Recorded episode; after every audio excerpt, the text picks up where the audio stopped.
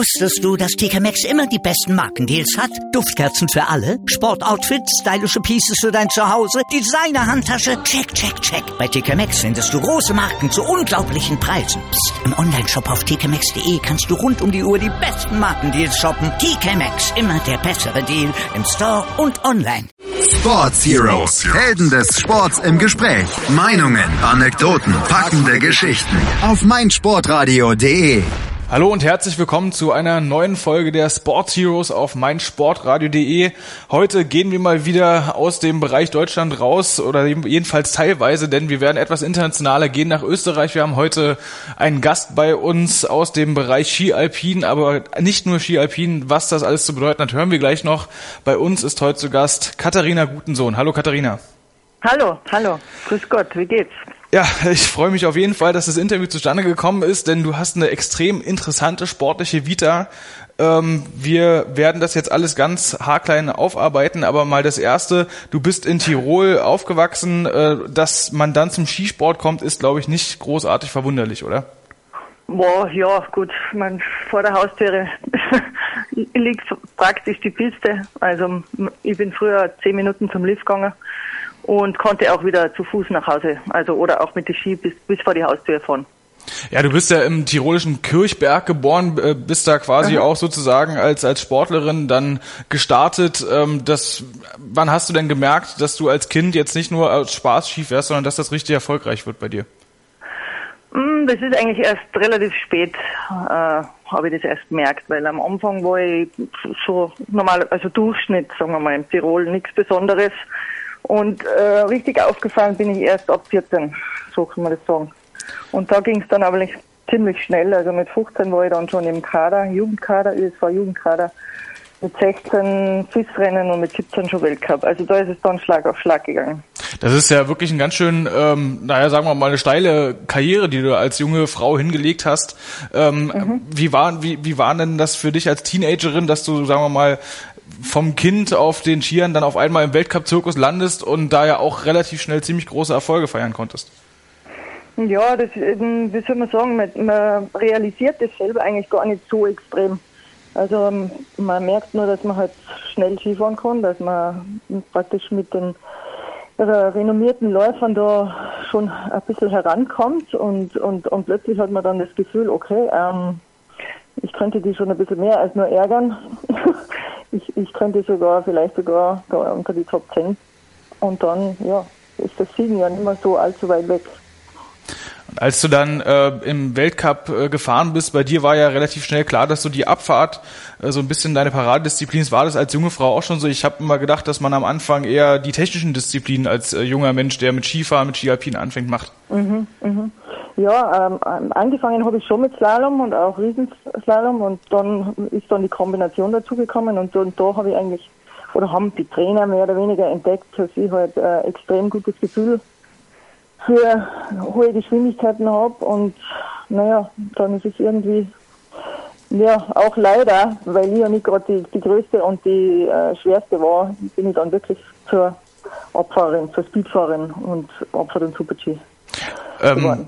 Ist das für dich vielleicht auch, sagen wir mal, so ein bisschen problematisch gewesen, dass du vielleicht lieber Slalom weitergemacht hättest? Also bist du dazu quasi gezwungen worden oder war das schon so, dass du gesagt hast, es macht schon mehr Spaß, wenn man da richtig runter jodeln kann? Ja, nein, nein, gezwungen wurde ich nicht, aber es ist halt so, wenn, wenn du Erfolge halt in der Disziplin äh, mehr Erfolg hast als in der anderen, dann ist logisch, dass man sich dann irgendwie dem mehr zuwendet. Und äh, so ist eigentlich nach und nach das Slalom eigentlich ein bisschen in Vergessenheit geraten bei mir. Ich habe ja auch in der Abfahrt super Erfolge gehabt, nur 10 Kilo mehr hätten mir sicher nicht geschadet. Ja, das ist ja sowieso die Hangabtriebskraft immer so ein bisschen entweder das, äh, der Freund oder der Feind äh, von jedem Skifahrer.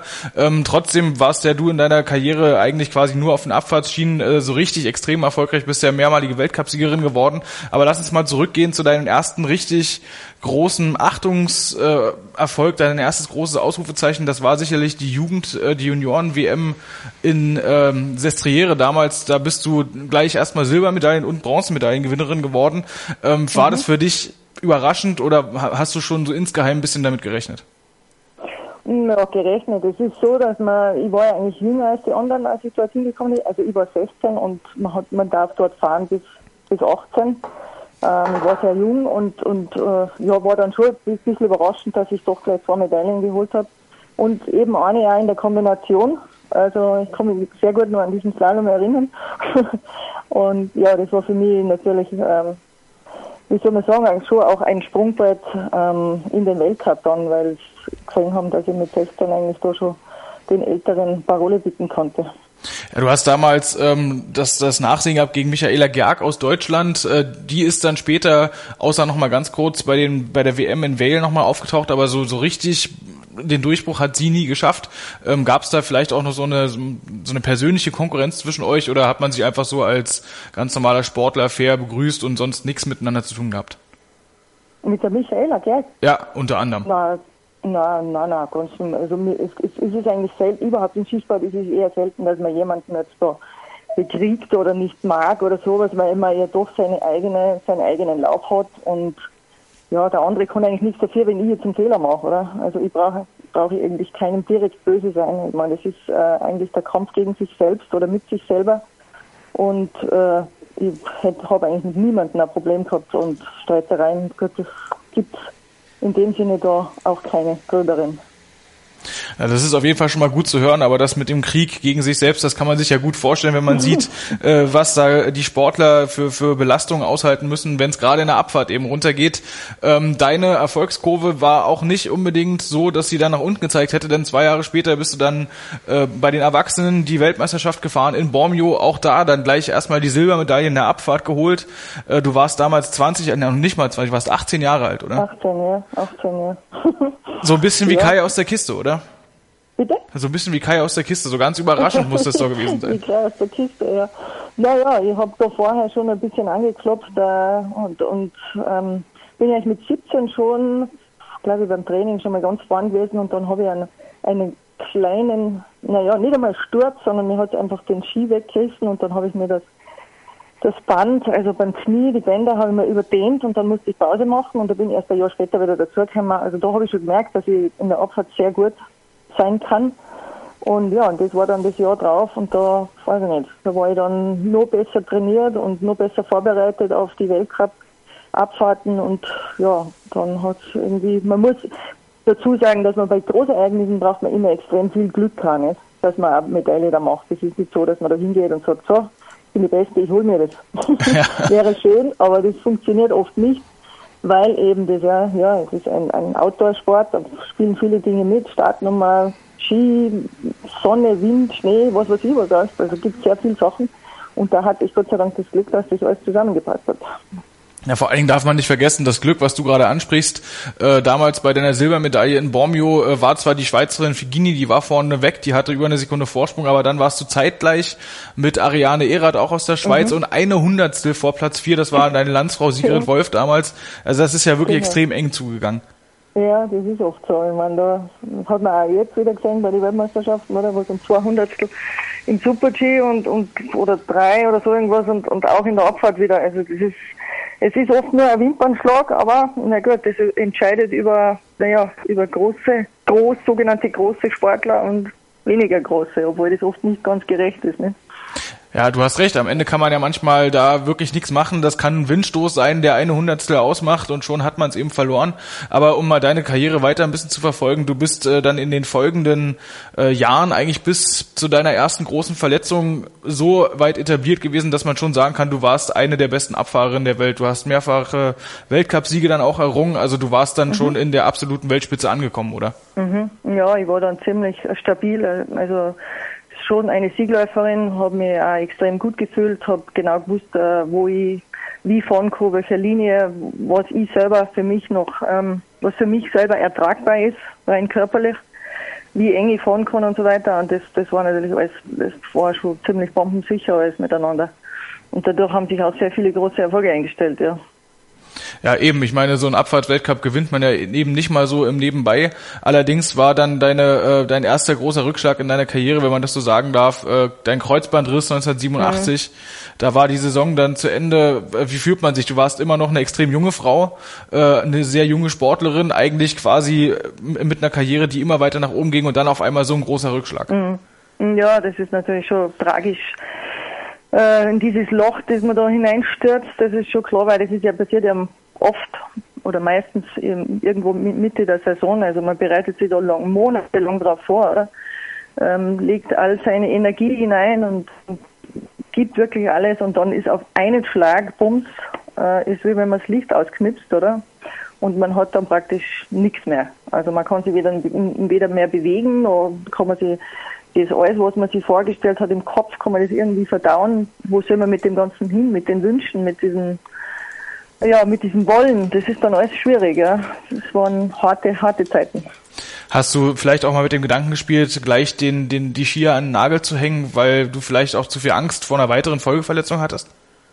Na, na, das ist lustigerweise, kennt der Gedanke bei mir, ist der überhaupt nie aufgekommen ähm, auch nicht noch den zweiten Kreuzbandriss. Es ist immer so, dass man sich denkt, ja, man, man, fühlt sich da relativ schnell wieder gut, auch sogar im Krankenbett fängt man an, schon wieder Übungen machen und, und ja, da gehören die, die Geister kommen schnell zurück, die Renngeister und man erwartet kaum, bis man endlich aufstehen darf, bis man mit Krücken herumlaufen darf, bis man wieder Übungen machen darf und dann, ja, dann geht es eigentlich relativ zackig wieder voran.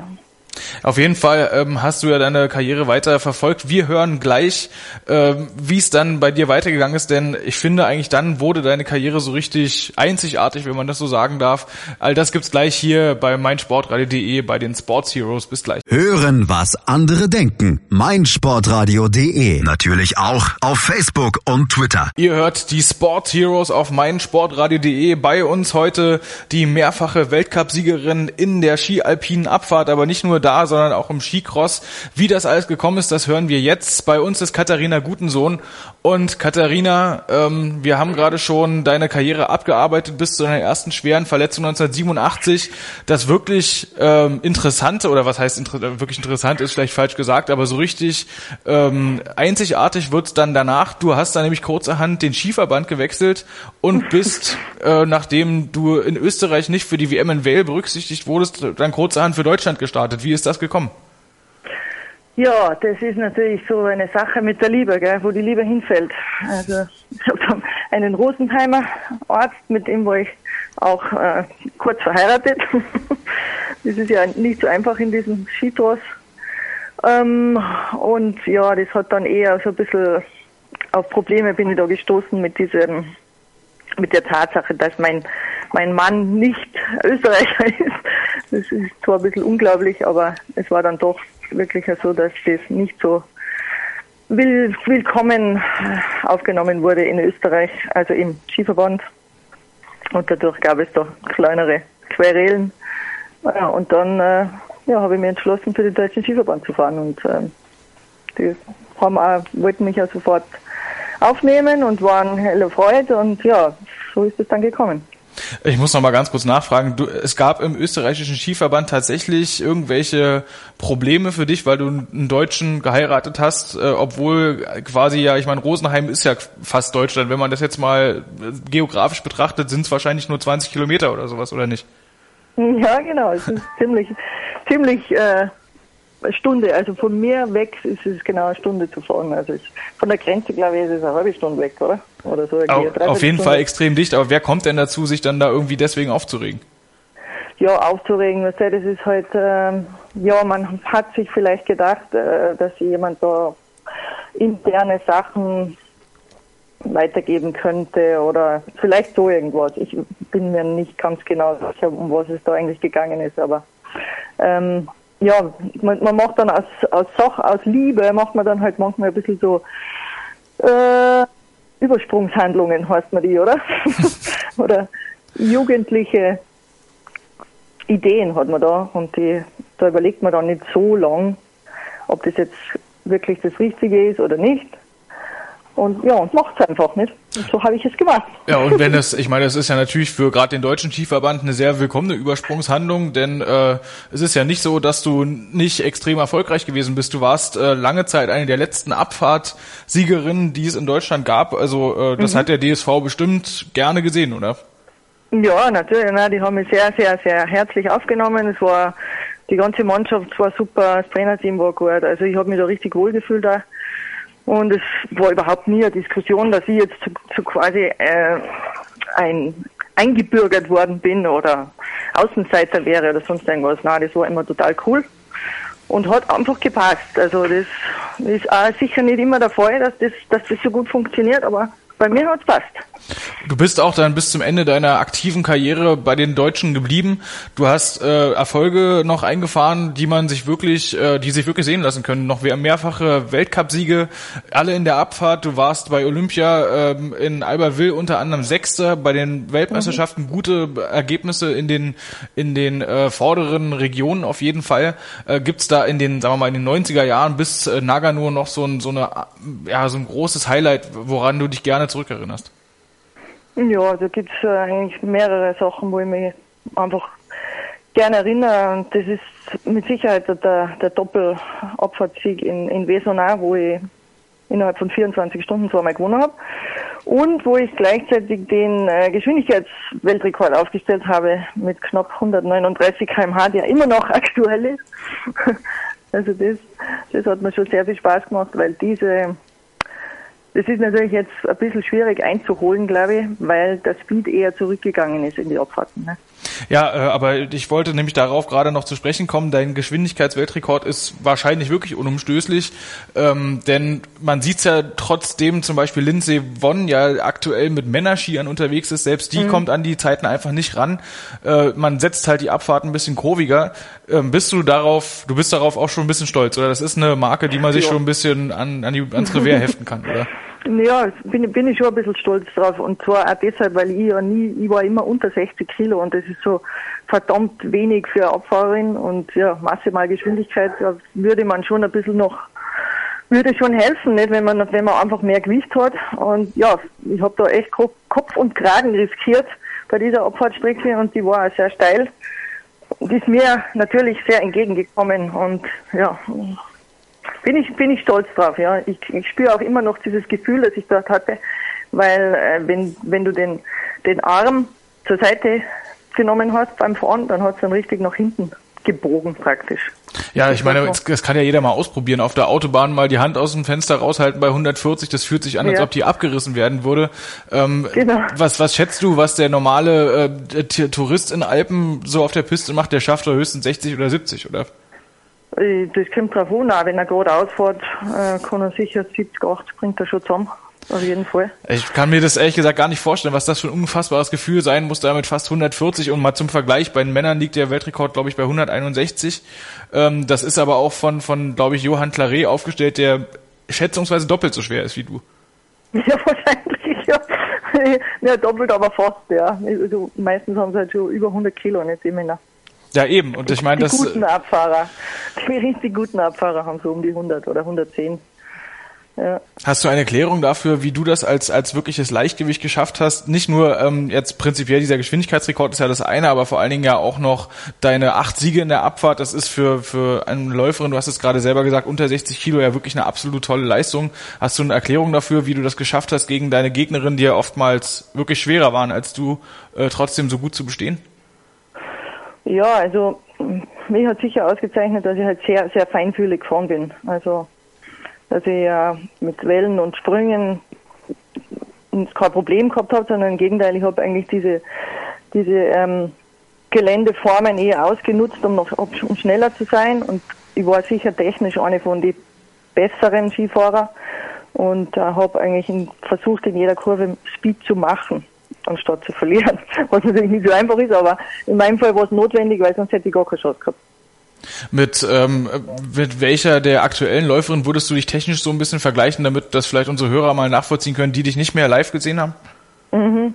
Naja, das, es ist sicher, die Anna Fenninger ist zum Beispiel auch eher eine leichte, oder? Also die, die, hat sicher auch nur knapp über 60 Kilo, 65 vielleicht, mehr hat die auch nicht. Und die muss auch immer schauen. Oder die Lara Gut, die haben alle nicht die zwei haben alle zwar nicht, nicht, äh, nicht mehr, nicht wesentlich mehr als wie 60 Kilo. Und da muss, die zwei müssen auch richtig technisch sauber fahren, Skifahren, weil sie sonst einfach äh, überhaupt keine Chance haben. Und man sieht das auch, wenn es sobald es steil ist und schwere Kurven sind, dann sind die zwei Damen da. Und das ist auch, was halt bei mir der Fall war, dass man halt diese Geländeformen, die muss man ausnutzen, damit man dann in die flacheren Passagen einfach ein bisschen Speed mitnimmt, weil schneller wird man nicht. Wenn man so leicht ist. ja, das ist am Ende die, die blanke Macht der Physik äh, irgendwo verständlich, aber ich glaube, der Vergleich mit Fenninger und Lara Gut, das, das haut schon so ziemlich gut hin. Äh, Katharina, du bist bis Olympia Nagano noch äh, immer in der Weltspitze mitgefahren, warst in der deutschen Mannschaft immer vertreten.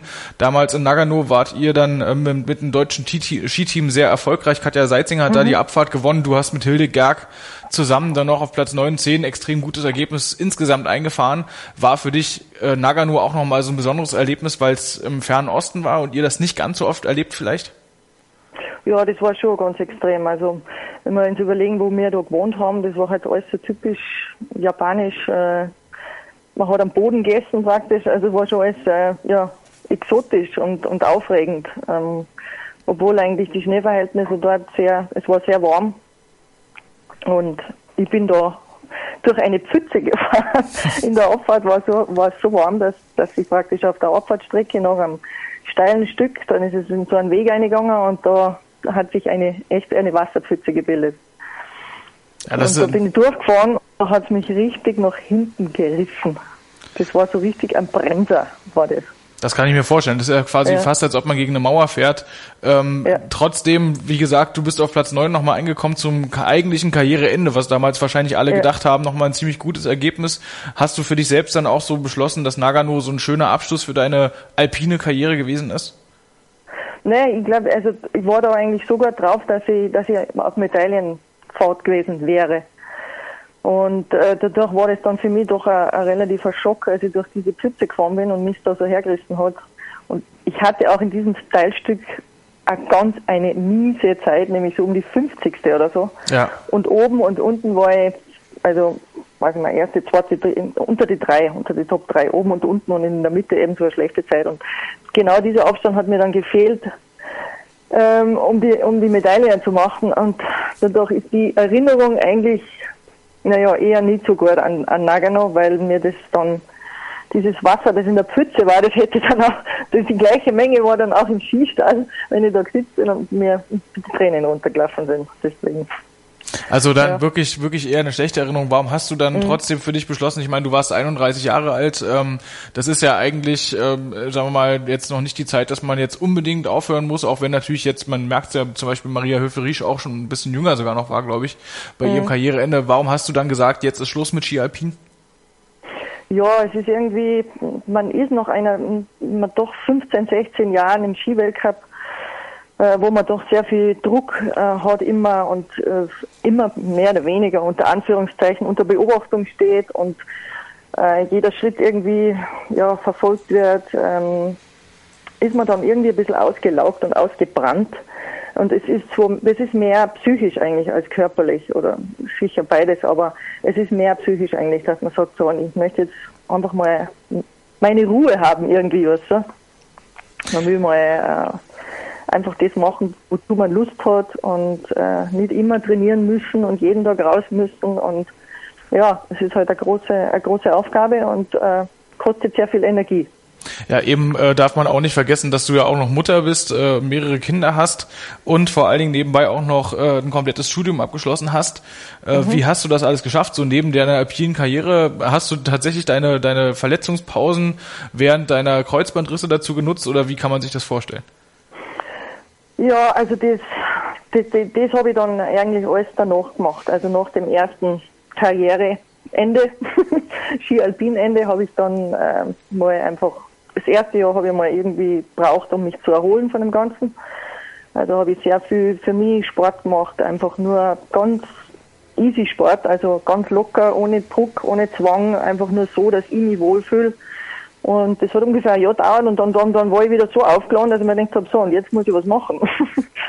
und, und dann habe ich eben, ja, habe ich zu studieren angefangen und dann ist mein, mein erster Sohn gekommen und dann bin ich dann wieder nach Amerika gefahren, rennen. So Einladungsrennen bin ich da gefahren und ja, und dann kam dann langsam die Schiene zum Skicross. Genau das mit dem Skicross wird gleich unser Thema sein, wie das alles zustande gekommen ist. Darüber reden wir hier mit Katharina Gutensohn bei den Sports Heroes auf meinsportradio.de. Die Sportshow mit Malte Asmus. Alles rund um den Sporttag. Von Montag bis Freitag ab 9 und 14 Uhr auf meinsportradio.de. Achtmal war sie Weltcup-Siegerin in der Abfahrt, Ski-Alpinen Abfahrt, Katharina Gutensohn. Und nach ihrem Karriereende im, im großen Skizirkus war dann trotzdem aber noch lange nicht Schluss. Katharina, du bist dann umgestiegen in eine Sportart, die hierzulande irgendwie, also vor allen Dingen in, in Deutschland, gar nicht so richtig berühmt ist, obwohl sie eigentlich fast so ein bisschen zu den ältesten äh, Stilistiken zählt, das Carving-Skifahren. Äh, kannst du unseren Hörern kurz mal erklären, was das eigentlich bedeutet? Carving-Skifahren.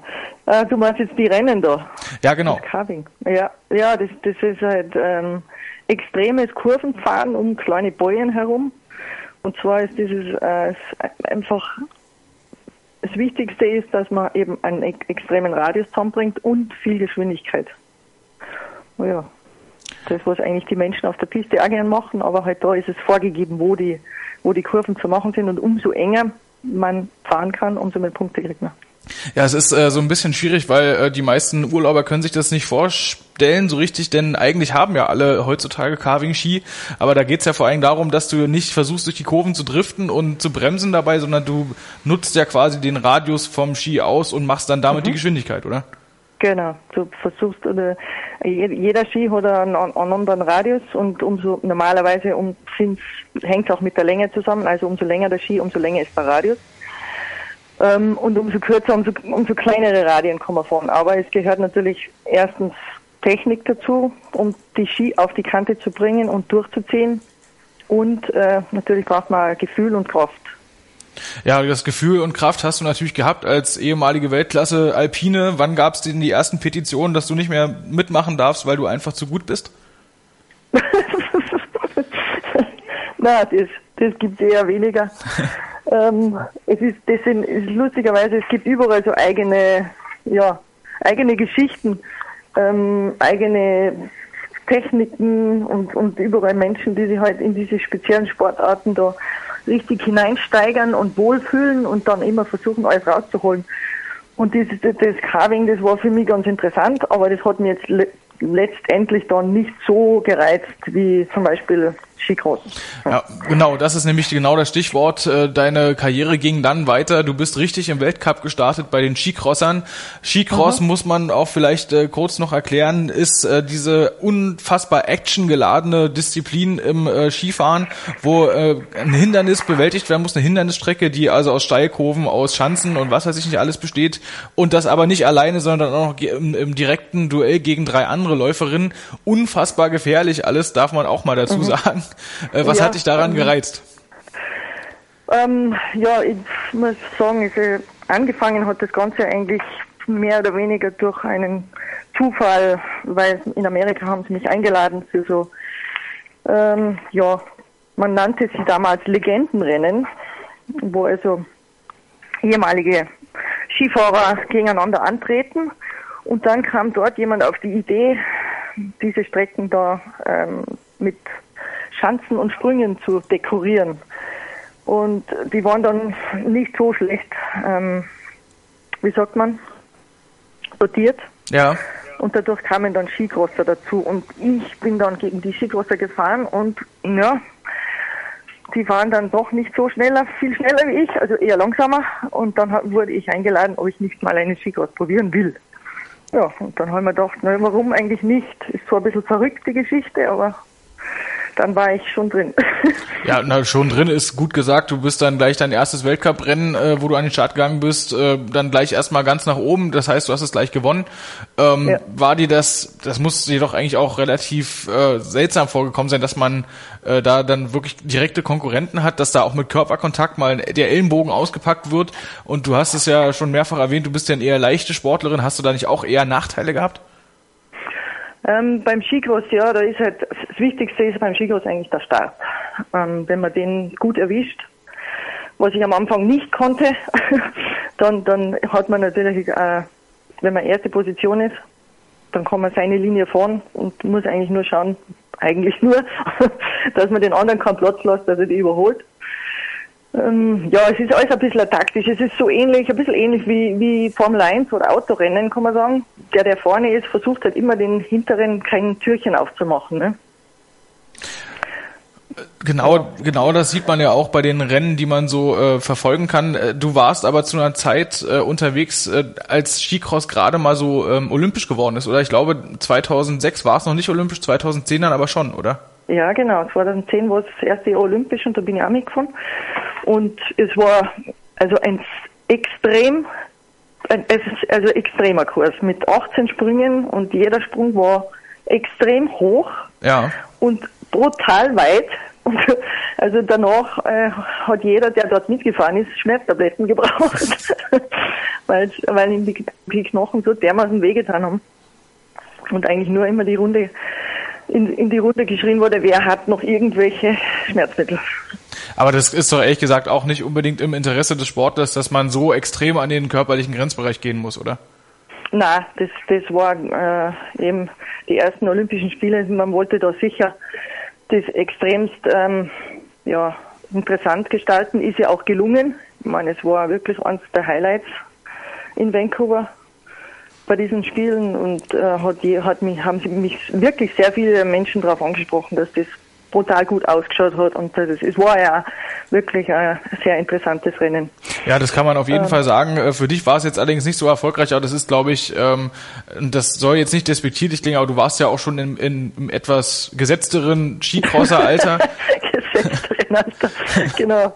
Ich war schon über 40, ja. Aber gut, das, das hätte jetzt eigentlich nichts ausgemacht, weil ich bin davor, bei dem Rennen davor auch Vierte geworden. Also, und das ist es eigentlich nicht gegangen, aber es, ich muss ehrlich gestehen, diese, diese Startpassage, die sie damals aufgebaut haben, die war legendär, weil es sowas noch nie gegeben hat vorher. Und ja, da haben, da haben sie, ja, wir Österreicher uns sowieso extrem schwer getan und auch fast alle anderen Nationen waren derart überrascht über so eine ja, interessante Konstruktion, dass, dass man, dass man, ab, ab, da hätten wir eine Woche gebraucht, um das wirklich intus zu kriegen.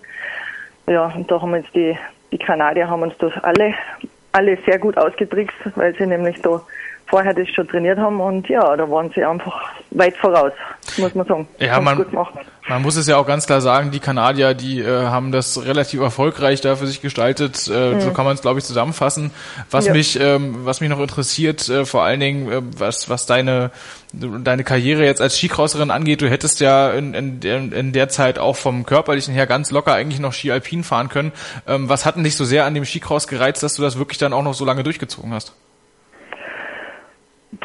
naja, in erster Linie ist es sicher, ist es, ist es einfach der Reiz am Wettkampf. Das muss ich schon immer wieder sagen. Das ist einfach das, was mich immer wieder am meisten gekitzelt hat.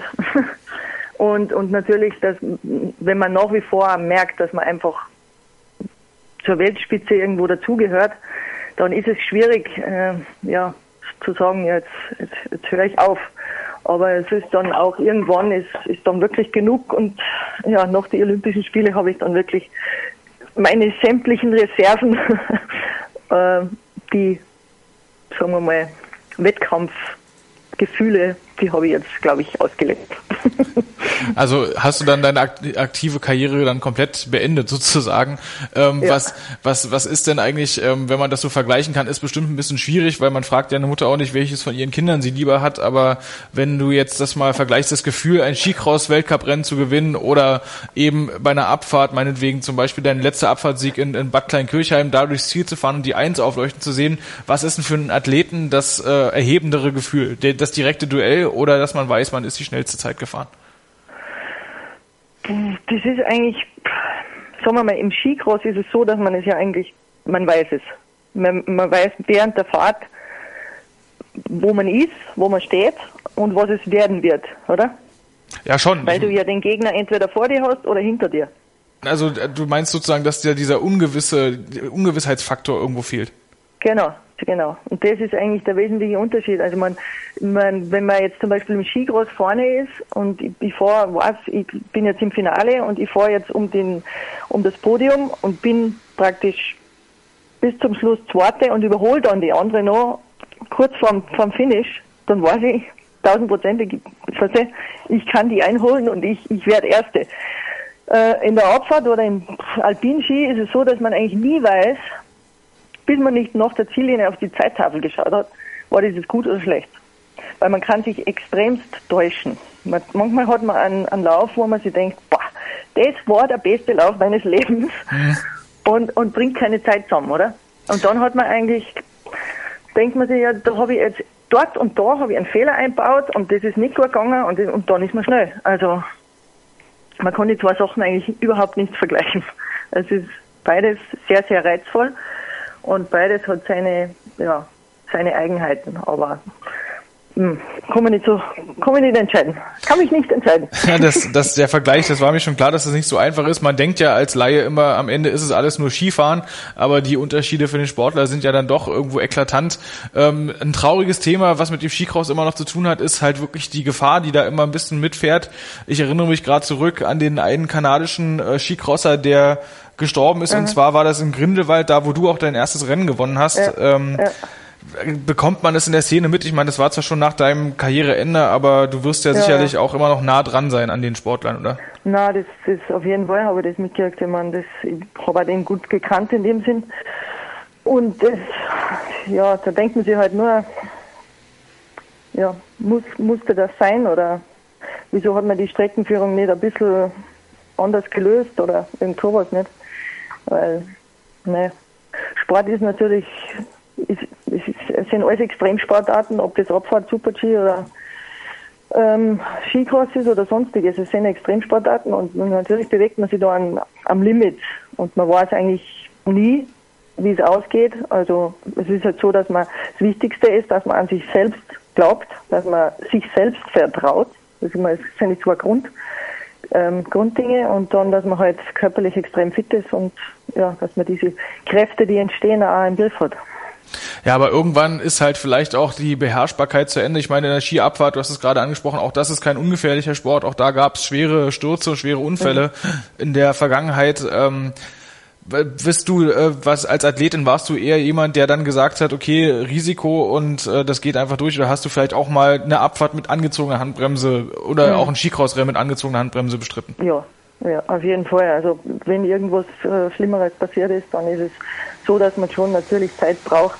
Also ich zumindest, ich habe Zeit gebraucht, um mich ähm, ja auch mein, meinem eigenen Selbstvertrauen, mein eigenes Selbstvertrauen wieder aufzubauen. Und ähm, es geht eigentlich nur so, dass man sich, dass man mit sich selbst im Reinen ist und man hat sonst niemanden, das, das du, du und der Ski, das ist, muss eine Einheit geben und umso besser das funktioniert, umso schneller kann man fahren. Und das kann man auch nur, wenn man sich selbst vertrauen kann. Und das schaukelt sich dann mehr oder weniger gegenseitig hoch und ja, und dann funktioniert es auch. Und wenn man irgendwie unsicher ist, dann ist die Gefahr größer natürlich, dass man sich verletzt oder ja, Fehler macht. Na dann freue ich mich auf jeden Fall erstmal, dass du von schwereren Verletzungen außer deinen Knieverletzungen wirklich verschont mhm. geblieben bist. Ähm, die Frage jetzt, wo wir deine ganze sportliche Karriere abgearbeitet haben, ist nicht ganz einfach. Was war der schönste Moment in deinem gesamten Sportlerleben? Hm, nur Sport. genau, also jetzt, wir reden noch nicht von Familie, Kindern oder sonst okay. was, sondern wirklich nur, was passiert ist mit zwei Brettern an den Füßen. Was mit zwei Brettern, okay.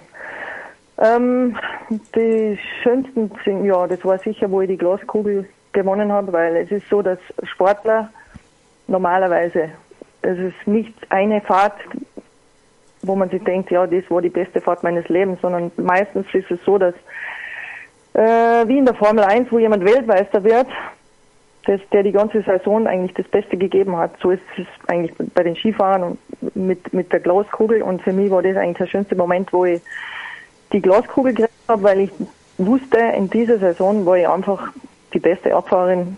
Und ähm, ja, da ist man einfach extrem stolz drauf. Und es, man weiß, das war kein Zufall oder kein Windrennen oder sonst irgendwas, sondern das sind einfach dann die puren Tatsachen.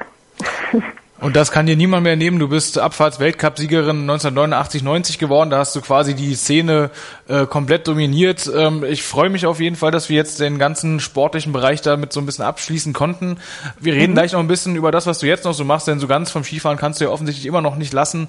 Das gibt's gleich bei uns hier auf meinsportradio.de bei den Sport Heroes mit Katharina Gutensohn aus Österreich, beziehungsweise auch mal für Deutschland gestartet, aber eigentlich doch als Tirolerin eine Österreicherin. Ja, hi, hier ist Maximilian Hartung, Weltmeister im Säbelfechten und ich höre meinsportradio.de. Hören, was andere denken auf meinsportradio.de. Die Sport Heroes auf meinsportradio.de mit Katharina Gutensohn, Abfahrts-Weltcup-Siegerin, mehrmals in dem Ski-Alpinen-Bereich, unter anderem aber auch Gesamtweltcup-Siegerin, was den Abfahrtsbereich angeht und eben auch sehr erfolgreiche Skicrosserin. Also Katharina, du hast wirklich, äh, was zwei Bretter an den Füßen angeht, eigentlich alles erlebt, was man so erleben kann. Aber du hast ja nebenbei auch noch eine ganze Menge andere Geschichten gemacht. Wichtig ist erstmal äh, zu erwähnen, dass du noch äh, studierte Sportjournalistin bist und das natürlich auch aktiv ausgeführt hast. Ja, ich habe, ähm, ich wollte einfach, also der Hintergrund, warum ich das eigentlich gemacht habe, war, weil ich als Sportler oder Athlet doch immer wieder von Journalisten durchbohrt worden bin ähm, und, und beurteilt worden bin und äh, sie sich Geschichten zusammengezimmert haben. Und da kam mir dann der Gedanke, wieso ich eigentlich das ich möchte das mal von der anderen Seite sehen. Ne? Ich möchte mal wissen, wie man da eigentlich denkt als Journalist und so weiter. Und ja, dann habe ich mir gedacht, ich, ich studiere das jetzt. Ja, das habe ich gemacht und ähm, ja, ich bin, äh, bin auch auf einige Sachen draufgekommen, dass es oft auch der Druck der Arbeitgeber ist und so weiter, um die Geschichten einfach interessanter zu gestalten. Und äh, muss zugeben, ich habe da auch äh, negative Erfahrungen gemacht mit manchen Arbeitgebern, die halt einfach wollten, dass ich meine Kollegen, äh, wie soll man sagen, mehr in die Pfanne haue, aber das, das da habe ich verweigert und das ist einfach etwas, das sind so Sachen, die, ja, das waren meine Kollegen, zu denen stehe ich. Und äh, ich weiß, was das heißt, ähm, ja, eben beurteilt zu werden und wenn man Dinge verdreht, dann ist das nicht sehr angenehm. Es ist schön, dass du gerade diese, diese offenere äh, Denkweise mal ansprichst. Ich kann mich zum Beispiel an Jens Weißflug erinnern, der in seinem Buch ja auch geschrieben hat, was da beim deutschen Fernsehen, beim ZDF alles so für Sachen gelaufen sind, dass er da unter Druck gesetzt worden ist, irgendwelche Geschichten über, ich weiß gar nicht mehr, wie der Skispringer damals hieß, Alexander Herr oder sowas äh, zu mhm. erzählen. War das bei dir ähnlich, dass du quasi, ähm, also du musstest sozusagen über deine, äh, über deine ehemaligen Mitfahrerinnen dann, solltest du irgendwas erzählen oder was? Nein, es, ist, es geht darum, dass man einfach, was will eine Zeitung oder was will äh, ein Fernsehen, dass irgendwie die Geschichten interessant sind, dass sie ähm, außergewöhnlich sind. Und, und da, da ja, wenn es halt dann, wenn dieser Mensch halt nicht so viel hergibt, oder? Dann ja. wird, wird man halt gebeten, diese Dinge etwas aufzuplustern. Und ähm, ja, da muss man halt auch der Mensch dafür sein, um da mitzumachen. Und da bin ich leider dagegen. Aber hat äh, diese, diese Erfahrung dann im Sportjournalismus vielleicht dazu geführt, dass du ähm, bestimmte Fragen, die dir gestellt worden sind, als du selber noch Athletin warst, die du damals vielleicht unangebracht fandest, dann jetzt im Nachhinein besser verstehen kannst? Ja, natürlich kann ich, ich kann viele Dinge besser verstehen und ich, ich kann auch verstehen, warum, warum manche Sachen eben verdreht werden.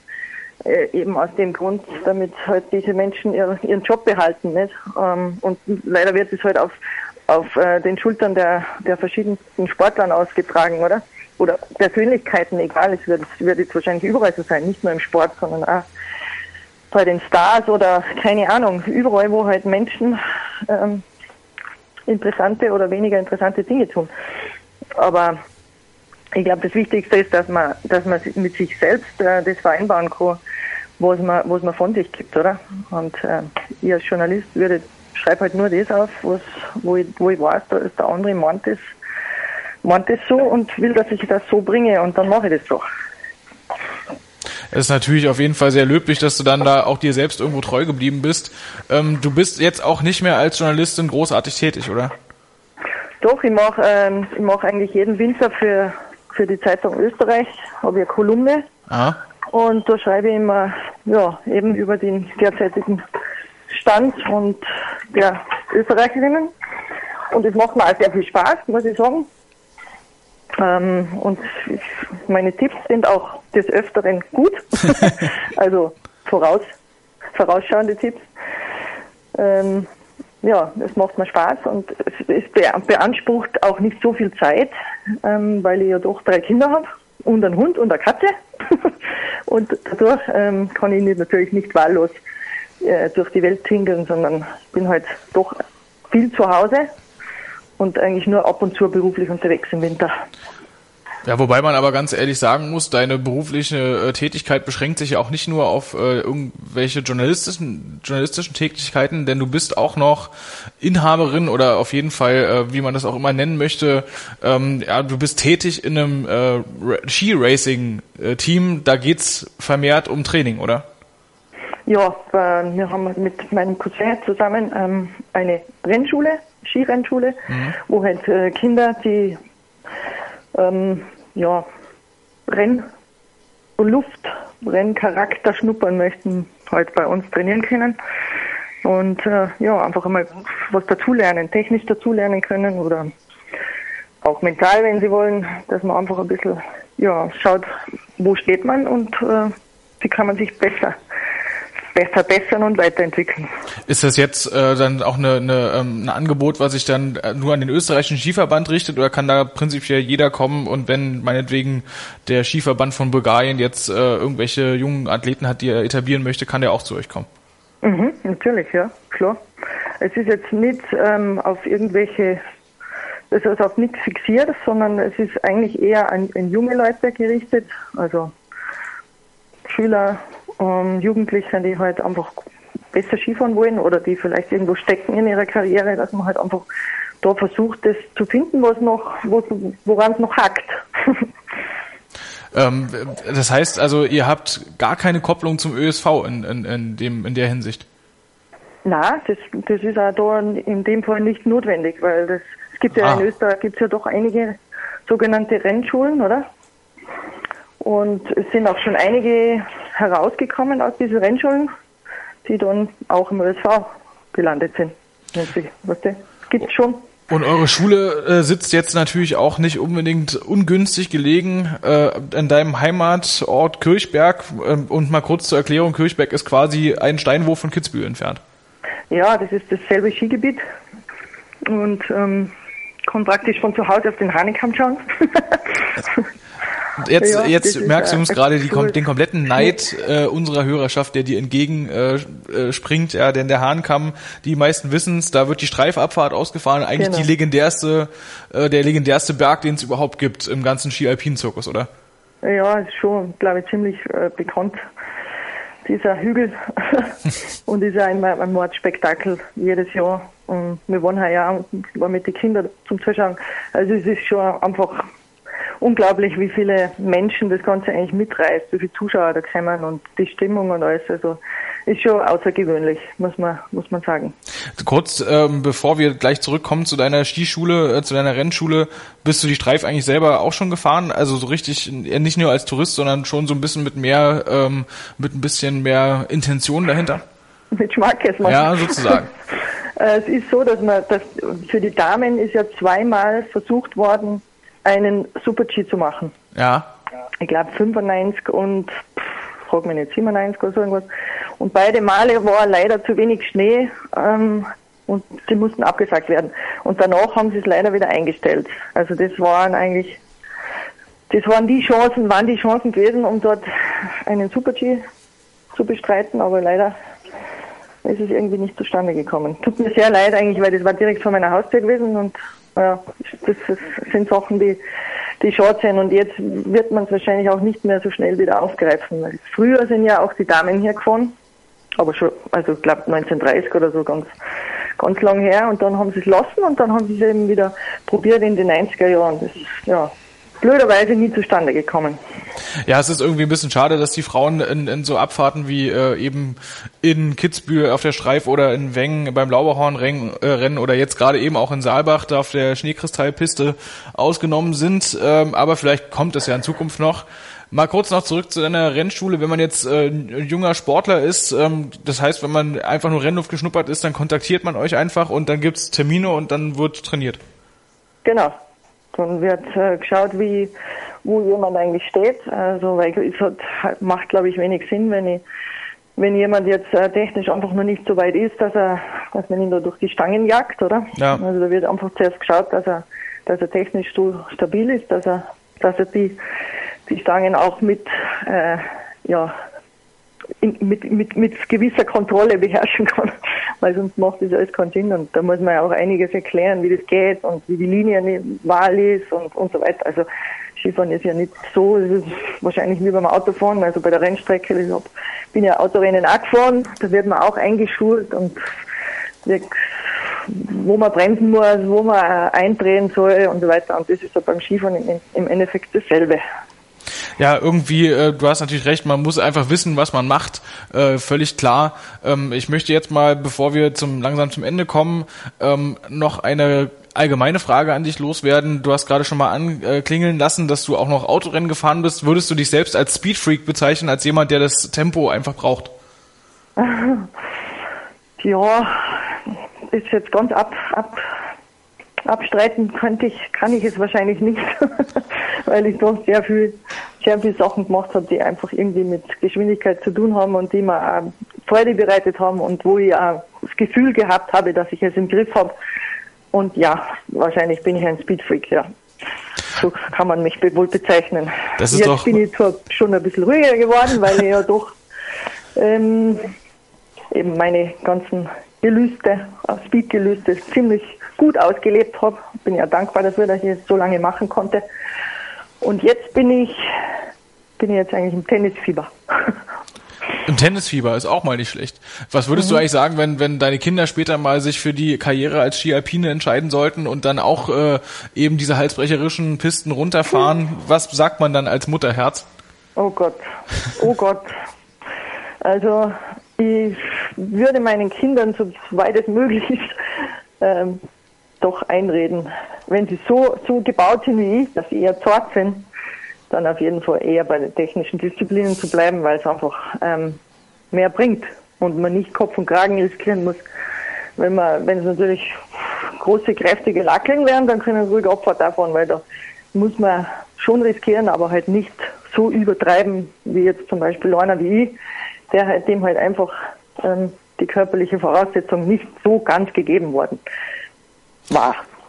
Ja, ich meine, am Ende ist das bestimmt für eine Mutter nie so richtig einfach. Katharina, ähm, so jetzt mal zum Ende des Interviews, was sind die Ziele, die du in deinem Leben noch verfolgst? Wir haben gerade schon gehört, Tennis ist jetzt gerade so ein bisschen das Projekt. Gibt es noch eine Sportart, die du dir unbedingt mal aneignen möchtest? Hast du noch so Träume jetzt als äh, lang aktive Ski-Alpin-Fahrerin, was du noch unbedingt mal machen möchtest? Ja, bei mir ist es jetzt schon echt so ein bisschen ein Spleen, dass ich, dass ich einfach im Tennis jetzt technisch ähm, so verbessern möchte, weil ich spiele in der Mannschaft mit und finde, das, das ist nicht so, das macht mir jetzt sehr viel Spaß, ähm, mich da ja, wieder weiterzubilden und ähm, einfach meinen Körper fit zu halten. Ja, und äh, ein bisschen Wettkampf ist dann auch noch dabei, so dass man, dass man nicht ganz einrostet in dieser Hinsicht. Und ja, und was, was mir auch noch Spaß macht, ich hab, lerne jetzt Spanisch und ähm, ja, ist, ist, ist halt immer irgendetwas, was mir im Kopf herumschwirrt und bin halt ein unruhiger Geist scheinbar.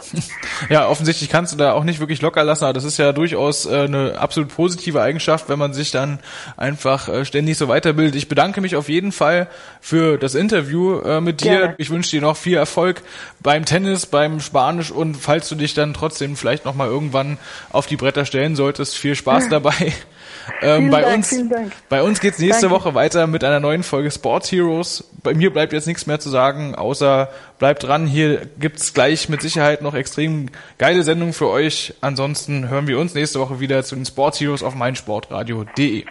Sports Heroes, Helden des Sports im Gespräch auf meinsportradio.de. Wie viele Kaffees waren es heute schon? Kaffee spielt im Leben vieler eine sehr große Rolle. Und das nicht nur zu Hause oder im Café, sondern auch am Arbeitsplatz. Dafür gibt es Lavazza Professional. Kaffee am Arbeitsplatz, der genauso lecker schmeckt wie in eurem Lieblingscafé. Die perfekte Kaffeelösung für jede Art von Unternehmen. Klein, mittel, groß. Ihr habt auf jeden Fall einen Kaffee, der schmeckt. Die richtige Motivation für eure Arbeitstage. Alle Infos zu Lavazza Professional findet ihr auf lavazzapro.de mit allen Kaffeelösungen für euer Büro. Wusstest du, dass TK Maxx immer die besten Markendeals hat? Duftkerzen für alle, Sportoutfits, stylische Pieces für dein Zuhause, Designer-Handtasche, check, check, check. Bei TK Maxx findest du große Marken zu unglaublichen Preisen. Psst. im Onlineshop auf tkmaxx.de kannst du rund um die Uhr die besten Markendeals shoppen. TK Maxx, immer der bessere Deal im Store und online.